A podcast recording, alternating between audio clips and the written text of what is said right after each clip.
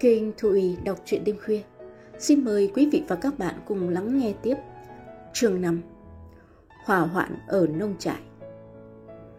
Tập 5 Bóng ma trên mô tô bay Bộ truyện giải tập tứ quái TKKG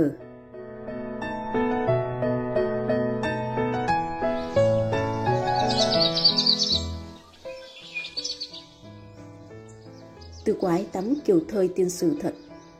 Mặt trời thì lấp la lấp lánh trên mặt hồ Heron. Rừng rậm thì không một bóng người. Xe đạp thì ém nhẹm ngoan ngoãn trong các bờ bụi. Sóng nước thì lăn tăn cực kỳ hấp dẫn. Thử hỏi giữa phong cảnh hữu tình ấy mà không hòa mình với thiên nhiên thì còn có dịp nào hơn? Công chúa xuống nước ở chỗ không đứa nào có thể nhìn thấy được. Mãi đến khi cô bé đưa tay vẫy vẫy và kêu lên, ơi ới ba thằng con trai mới hoàn hồn. Chúng tức tốc chút bỏ mọi thứ trên người ở nơi chiếc lều bị cắt vụn và chờ cho công chúa lặn thật sâu dưới đáy hồ. Bà ông trời con mới đồng loạt hét lên một tiếng đình tài nhức óc đầy khoái trá, rồi ôm bằng ba tư thế khác nhau xuống làn nước xanh biếc. Kho la lên. À, đã quá! Tròn vo thì khỏi phải nói, nó phun phì phì thật hả hê. Từ nay tao sẽ chỉ đi bơi kiểu này thôi, đỡ mất công phơi khô quần tắm. Sáng kiến của nó chưa chắc đã được Gabi hưởng ứng. Bằng chứng là cô bé luôn luôn giữ khoảng cách tế nhị với mấy đứa con trai trời gầm. Chỉ riêng tặc rằng, trong khi bạn bè còn tung tăng ở khúc giữa hồ, không hiểu làm sao linh tính cứ thúc giục hắn liếc trở lại chỗ căng lều cũ. Và hắn lưu lưỡi khi khám phá ra một tai họa khủng khiếp. Trời đất, một thằng nhãi xanh đã có mặt ở đó từ hồi nào, đang thập thò gom hết mớ quần áo của hắn, máy tính điện tử, tròn vo như một kẻ ăn trộm sành sỏi. Chưa hết, thêm thằng thứ hai xuất hiện từ trong bụi cây. Trên tay là chiếc quần jean của Gabi. Cái áo phồng màu xanh và các thứ lình kình của con gái. Lại chúa! Cô tặc răng nghẹn lại, hắn lộn ngược người và mở hết tốc độ bơi vào bờ. Trong lúc lao vùn vụt dưới nước, hắn cũng xác định ngay lý lịch đen của hai thằng đúng mạt kia. Chúng chính là những kẻ đã liệng đá làm bể kính nhà người thợ khắc gỗ Storwater và dùng dao bấm cắt cụt những bông hướng dương. Tới chỗ cạn, tặc răng lội bì bõm không một chút do dự.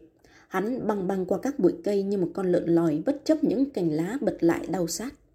Còn hỏi, không tóm cổ được hai thằng nhãi ác ôn, thì tư quái chỉ có ở dưới nước dở khóc dở cười. Tặc răng nghe thấy tiếng chúng từ bên kia bụi rậm. Nhanh lên, tao chuẩn bị đập pedal bây giờ. Cả hai thằng ác ôn không ngờ đến tốc độ chóng mặt của tặc răng. Thằng cao lớn yên trí ngồi trên yên xe, một chân trống xuống dưới đất. Thằng còn lại mặt đầy mụn trứng cá đang loay hoay cột mớ chiến lợi phẩm sau xe. Chúng gần như lồi hết trong mắt khi phát hiện ra tặc răng. Nhanh như chớp, chiếc xe đạp của thằng lớn vọt mạnh về phía trước. Quá muộn, cách vài mét đối với vô địch chạy 100 mét nước rút học sinh toàn bang không có ý nghĩa gì. Tặc răng như con đại bàng trên không trung, tung móng vuốt chụp dính thằng cao lớn khỏi chiếc xe. Nạn nhân của hắn tối thiểu cũng phải 17 tuổi, có cặp môi chảy ra và thân thể lực lưỡng. Thằng này đập vai xuống đất và rú lên đau đớn. Chết tao rồi! Thằng thứ hai vừa có ý định tẩu thoát đã bị tặc răng chặn đường. Hắn bóp chặt cườm tay thằng nhãi giật phăng khỏi chiếc xe. Cái thế giật vừa vặn đẩy nó nằm trong bụi cây. Lúc này thì thằng cao lớn đã lùm cồm bò dậy. Mặt đỏ phừng phừng, miệng không ngừng cầm thét, tay chân múa may loạn xạ. Cũng ổn thôi. Tặc răng có cách chữa trị nó thật là dễ dàng. Nó vừa xông tới thì tắc răng đã lẹ làng khóa tay và sử dụng nhu đạo quật ngã trên bãi cỏ. Nào đã xong, hắn tiếp tục dựng cổ nó dậy và tát tai cho mấy cái như trời sáng. Đừng, đừng đánh tôi, trời ơi, tôi có làm gì đâu. Thằng thứ hai chui ra khỏi bụi cây, nhìn cảnh đó mà chết điếng. Chân nó như bị dính chặt xuống đất. Tặc răng mặt lạnh như tiền. Mày đứng yên ở đó, chưa đến phiên mày. Thằng mụn trứng cá hoảng sợ té nhào, dù tặc răng vẫn không hề nhúc nhích, nước mắt nó sắp trào ra.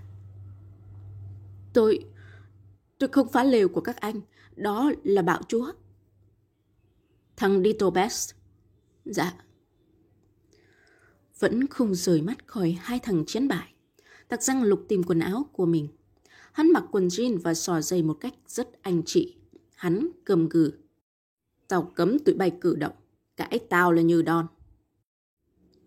Hắn dùng chiếc chìa khóa vòng cột dính xe đạp của bọn chúng lại. Vậy là yên trí. Bây giờ thì khỏi sợ hai thằng ác ôn biến mất. Tặc răng ôm đống quần áo của các bạn chạy ra bờ hồ. Coi, mặt mũi thằng Carl và Clausen nãy giờ tái mét. Còn công chúa ư, cô bé đã qua cơn run rẩy và tươi tỉnh trở lại. Có điều nàng phải bơi thêm một quãng để thay đồ ở một chỗ khác. Tặc răng đã ý tứ đặt nó ở phía sau một bụi cây rậm rịt.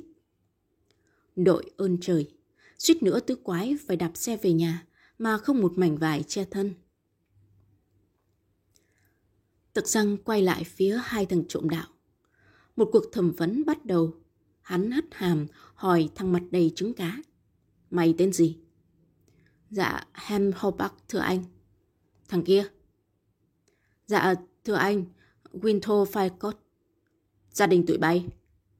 Dạ, ba em làm nghề thợ mộc, còn bố thằng Ficott là chủ trạm xăng duy nhất trong làng. Tại sao tụi bay thích khủng bố ông thợ khắc Storwater như vậy? Dạ, vì lão già này như một con chó ngu ngốc. Thực vậy à? Nếu chỉ vì thế thì tụi bay còn đáng nếm đòn hơn. Hai thằng nhãi im lặng. Tặc răng hơi ngạc nhiên trước thái độ đó, hắn nói. Bây giờ thì giải tán. Tao tha mạng tụi bay. Nhưng với hai điều kiện. Thứ nhất, tụi bay phải dẫn tụi tao đến nhà ông hàng thịt Bess để báo tin thằng con Dito, tự Ivan bạo chúa của ông ta đã xé lều người khác. Ông ta sẽ phải đền. Thứ hai, tụi bay phải xin lỗi ông Storwater. Hai thằng nhãi vẫn cắn răng tỉnh bơ khiến tặc răng nổi nóng. Sao? Tụi bay không hài lòng à? Hay muốn tao lôi đến cảnh sát vì tội xoáy quần áo người khác? Kẻ nào đã xúi tụi bay làm chuyện này? Thằng Ficott ấp úng. Không ai xúi dục tụi này lấy trộm đồ của các anh. Tụi này muốn hành động như vậy để làm quà cho đại ca bạo chúa. Đại ca tụi tôi không thích các anh có mặt ở hồ Heron này. Thì ra vậy. Lúc này ba quái Carl Clausen và Gabi đã y phục chỉnh tề. Tặc răng mở khóa vòng trả lại hai chiếc xe đạp cho bọn nhãi. Hắn và các bạn chờ cho hai đứa tỉnh táo nhập cuộc mới áp giải chúng đi vào trong làng. Sáu chiếc xe đạp nối đuôi lần lượt. Cửa hàng thịt nằm trên quảng trường. Khi đám trẻ bước vào, chuông trên cửa rung lên. Vị chủ nhân bước ra với thân thể to béo chưa từng có. Bộ mặt ông ta nung núc thịt, hai cánh tay hộ pháp đỏ au. Mái tóc muối tiêu dựng đứng. Ánh mắt lờ đờ nhìn xuống chiếc tạp dề trắng loang lổ vết máu của các con vật bị giết. Chào bác, bác có phải là bác Best không ạ? À? Chào các cháu, đúng là tôi đây. Tặc xăng điềm đạm. Chúng cháu là học sinh ở trường nội trú ở ngoại ô thành phố. Và hắn kể lại đầu đuôi câu chuyện đáng buồn cho ông Best nghe. Xong xuôi, tặc xăng đưa mảnh giấy tăng chứng cho ông ta đọc qua mặt quầy. Đây là tối hậu thư của Dito, con trai bác. Thưa bác, có hai bạn Hans Horbach và Gaito Ficott làm chứng. Môi của ông hàng thịt run run. Đúng là nét chữ gà bới của thằng Dito. Ông ta quay người gọi lớn. Dito đâu? Ra đây! Chưa đầy 5 phút, Ivan xuất hiện. Gã khổng lồ hơn tặc răng nhiều. Sống ông già không trộn vào đâu được. Chỉ khác với đấng thân sinh là vẻ mặt gã đã sớm lộ nét xào quyệt. Gã hậm hực, nhìn đám trẻ xa lạ. Ông Best quát ầm ĩ. Lại đứng cạnh tao, nghe chưa? Mày thấy mảnh giấy này rồi chưa? Mặt thằng con trai thất sắc. Gã chưa kịp đưa bàn tay lên che chắn, đã lãnh nguyên một cái bạt tai trời sáng từ cú gia đoàn chớp nhón của ông già. Ông Bess dằn từng tiếng. Tao sẽ đền trước lều mà mày phá hoại của người khác. Mày sẽ bị trừ tiền tiêu hàng ngày. Hiểu chưa, đồ con bò? Cút. Dito Bess quay gót nhanh như lúc gã xuất hiện. Gã đã bị nhục mạ tận xương tủy. Nó không còn mặt mũi nào ngó đám cháu nữa. Hãy cho tôi biết giá tiền của chiếc lều. Tất nhiên, cả quần áo bơi của các cháu nữa. Thực rằng, hoàn toàn bất ngờ về cách cư xử rất rõ ràng, rất là đâu ra đó của ông Bess, hắn lúng túng. Ừ, tụi cháu xin lỗi đã làm phiền bác. Tụi cháu không muốn thế. Xin khiếu từ bác. Khoan đã. Ông chủ hàng thịt vốn hiếu khách với tay lấy một khúc giò hun khói dài cỡ nửa mét treo trên móc. Kỷ niệm các cháu món này. Phụ thêm vào khoản bồi thường. Tặc răng đụng từ bất ngờ này đến bất ngờ khác. Chỉ biết há hốc miệng ra quên cả cảm ơn. Còn thằng mập Coulson thì khỏi phải nói, nước miếng nó đã bắt đầu biểu tình trong cổ họng. Chưa bao giờ tứ quái đạp xe trong một tâm trạng thư thái đến như vậy.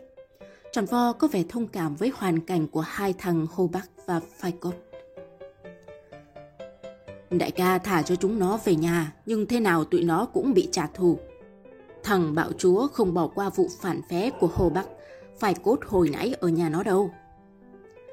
Tặc sân chưa biết phải trả lời ra sao cho thằng mập bớt khổ sở, thì từ trong một hẻm nhỏ, một bóng người núp sau góc nhà bỗng vọt ra chặn đường. Dito Bess. Tặc răng xuống xe. Rõ ràng không thể tránh khỏi một cuộc long tranh hổ đấu. Tiếng bạo chúa lồng lộn. Tao thông báo cho tụi bay biết. Tụi bay sẽ bị hạ gục từng thằng một. Còn con nhỏ xinh đẹp kia sẽ xấu như ma vì tao sẽ xin mớ tóc. Có điều lạ là, sau khi đe dọa đối thủ xong, Ivan bạo chúa lại ba chân bốn cẳng biến mất vào trong ngõ hẻm. Không hiểu nó âm mưu gì. Tròn vo phản ứng hồn nhiên nhất trên đời. Ok, trước khi bị hạ gục và chết, tao sẽ ăn hết xúc gió hun nửa mét cho bỏ ghét. Cả đám cười ầm lên. Riêng công chúa vẫn trầm ngâm. Hai bố con Ditobes tính tình khác hẳn nhau. Ông hàng thịt thịt tốt bụng hiếu khách, còn thằng con lại ác ôn bạo chúa. Quả là cây ngọt sinh trái đắng. Tặc xăng gật đầu. Chẳng qua chỉ vì thiếu kiến thức. Con trai trong làng thiệt thòi như vậy. Nếu thằng Dito có điều kiện ăn học đến nơi đến chốn ắt nó sẽ bớt hoành hoàng ngu ngốc cho coi. Lúc này bốn hiệp sĩ đã tiến dần về hướng một nông trại xa lạ và đẹp như cổ tích nằm trên một ngọn đồi.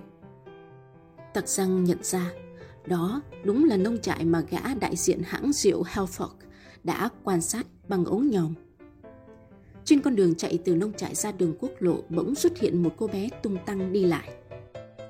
Cô bé dễ thương với đôi bím tóc cùng chiếc giò trên tay trông thật nhí nhảnh. Có lẽ chưa quá 12 tuổi. Cô bé định vào làng Clattenborn mua hàng chăng? Khi cô bé đi ngang, tặc răng tự nhiên nói một câu làm Clausen chết tiếng. Em có muốn ăn một miếng giò hun khói không? Tụi anh có nhiều lắm. Cô bé cười khoe chiếc răng khỉnh tuyệt hảo. Chiếc răng sao mà giống Gabi đến thế? Thôi, em không ăn đâu. Em thích sờ vào con chó xinh đẹp kia hơn. Coulson thở phào. Vậy là nó không bị mẻ miếng nào trong khúc giò. Còn muốn vuốt ve con Oscar hả? Dễ ợt, nó bưng con chó bằng cả hai tay đưa cho cô bé. Ôi chào, cảm ơn anh. Em tên là Anodilo Biden. Ba em là chủ quán Biden, cũng là chủ nông trại. Em có tới ba anh chị lớn nhưng không có chó. Gabi thấy chạnh lòng, cầu hứa. Chừng nào con Oscar trở thành chó bố, chị sẽ tặng cho em một con cún, chịu chưa? Anodilo thốt lên sung sướng. Cảm ơn chị, em nghiên cứu sách về chó dữ lắm. Em biết cách nuôi chó mà. Và cô bé đem luôn chiếc răng thỉnh của mình đi vào trong làng. Còn tứ quái thì trở về thành phố chứ sao. Sáng hôm sau, lúc tặc răng, Carl và Clausen đang đứng ngoài hành lang trước cửa lớp ngóng đợi Gabi, thì công chúa xuất hiện từ sau lưng chúng bằng một bài hát nhí nhảnh. coi. Cô bé mặc quần jean trắng, áo khoác đỏ rực, xinh đến nỗi tim ba cậu bạn cứ đập rộn lên. Giọng công chúa hồn hển. Các bạn hay gì chưa? Đêm qua đã xảy ra một đám cháy lớn. Tặc răng lo lắng. Ở đâu hả Gabi? Ở ngay nông trại của gia đình Vanden. Lại chúa, lính cứu hỏa đã kịp dập tắt ngọn lửa trước khi nó lan sang khu nhà ở. Nhưng mà một gian trước cỏ đã bị cháy rụi, rồi các chuồng trại, các nhà kho. May mà súc vật đều được cứu sống. Lúc 2 giờ sáng hôm sau chứ đâu, ba mình và các chú cảnh sát hình sự đã tới đó. Có những dấu hiệu cho thấy đây là một vụ hỏa hoạn do bất cẩn. Người làm công xây rượu về nhà, còn rẽ vào gian trước cỏ và có thể đã ném màu thuốc lá hút dở vào đó. Cũng chưa chắc chắn lắm, nhưng rõ ràng là hiện nay các bác làm công vẫn chưa tỉnh rượu và chẳng nhớ gì hết. Bác ta uống tới 20 ly rượu chứ đâu phải ít. Ôi, mình thương bé Anolido quá. Sau tai nạn này đừng hòng ba cô bé cho phép cô nuôi chó nữa. Tặc răng bóp chán. Điều tra nguyên nhân các vụ hỏa hoạn chắc thú vị lắm. Mình muốn được nói chuyện với ba Kabi về chuyện này. Được thôi, chiều nay ba mình được nghỉ bù, bạn tha hồ. Ngay sau bữa ăn trưa, cả đám đã quây quần ở nhà công chúa. Thanh tra Wagner bước vào phòng khách và mỉm cười với tặc răng. Chú nghe Kabi nói rằng cháu quan tâm đến vụ hỏa hoạn này lắm phải không? Dạ, cháu có đọc thống kê trên báo. Mỗi năm nước ta có tới 21.000 vụ cháy nhưng chỉ tìm được nguyên nhân phần nửa trong số đó. Đáng tiếc sự thực là vậy, cũng như trong vụ này, nếu điểm phát hỏa lại được tìm ra ở một chỗ không thể bốc cháy do sở ý, thì phải chứng minh được có kẻ cố ý gây ra hỏa hoạn. Nếu thủ phạm sử dụng xăng thì có thể khẳng định chúng qua cho. Đương nhiên, phòng thí nghiệm của Cục Hình sự sẽ phải làm thí nghiệm vụ phân tích hóa chất ở trường hợp vụ cháy xuất phát từ gian trước cỏ như đêm qua, thì thủ phạm đã hành động khôn ngoan hơn nhiều, khiến nhân viên điều tra dễ mắc bẫy. Tại sao thưa chú? Thí dụ thủ phạm đặt một ngọn nến vào gian trước cỏ chất đầy rơm dạ của hắn. Chú đã từng gặp một vụ như thế. Thủ phạm là một nông dân nợ nần ngập đầu. Hắn gỡ số nợ bằng hai kế hoạch. Thứ nhất, đóng lệ phí số tiền bảo hiểm gian trước cỏ thật cao. Thứ hai, đốt cháy thành cho gian trước cỏ bằng một ngọn nến không để lại dấu vết trong khi hắn ung dung ngồi nhậu trong quán với những người làm chứng. Các cháu hiểu rồi chưa? Ngọn nến cháy hết sẽ bắt lửa vô dơm, còn hắn thì hoàn toàn ngoại phạm. Vậy là ông nông dân vẫn nhận được tiền bảo hiểm.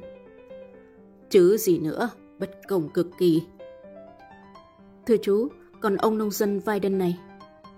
Ngược lại các cháu ạ, à, những thứ bị cháy rụi trong nông trại được bảo hiểm rất thấp. Muốn khôi phục Faden phải tốn công của rất nhiều. Vì vậy, bây giờ mục tiêu điều tra lại chĩa vào một người làm công say rượu.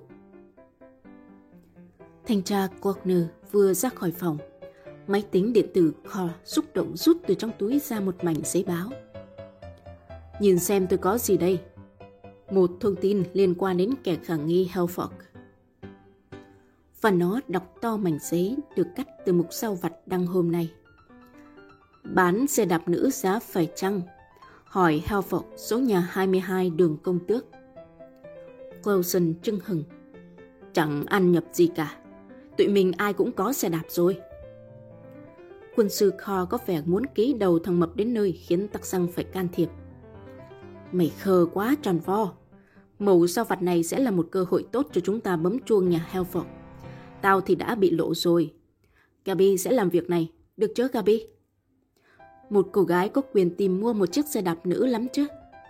Hy vọng rằng kabi sẽ tìm được một điều gì đó qua vụ hỏi mua xe.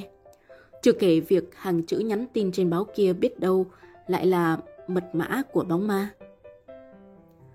Trần Pho giật này mình, nó tình đòn nhanh như chớp. Mật mã của bóng ma hả? Chà, vụ này hay ho đấy.